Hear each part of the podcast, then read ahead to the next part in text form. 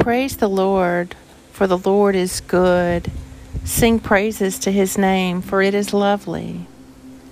Today is Wednesday, November 9th, in the season of ordinary time. From the grounds of Greenbow, this is the midday office. Hear the voice of my prayer when I cry out to you, when I lift up my hands to your Holy of Holies. You are God, we praise you. You are the Lord, we acclaim you. You are the eternal Father. All creation worships you.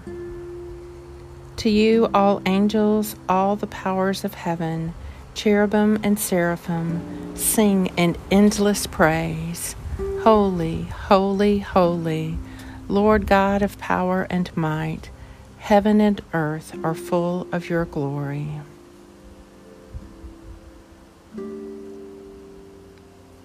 But it is good for me to be near God. I have made the Lord my refuge. A reading from the New Testament. Blessed be the God and Father of our Lord Jesus Christ the merciful Father and the God who gives us every possible encouragement. He supports us in every hardship so that we are able to come to the support of others in every hardship of theirs because of the encouragement we ourselves receive from God. 2 Corinthians 1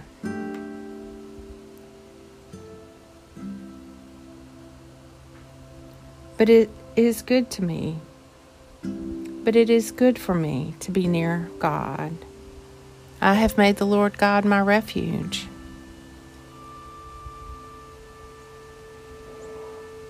The Midday Psalm. Happy are they whose way is blameless, who walk in the law of the Lord.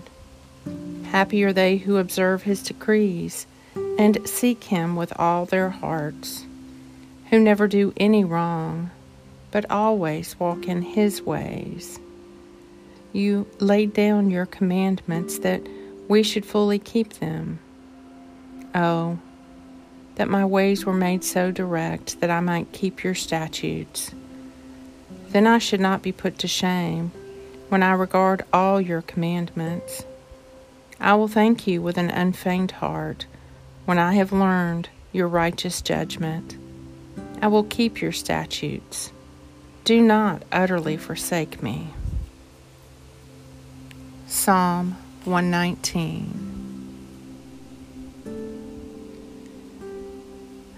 But it is good for me to be near God. I have made the Lord God my refuge. Glory be to the Father, and to the Son, and to the Holy Spirit, as it was in the beginning, is now, and ever shall be, world without end. Amen.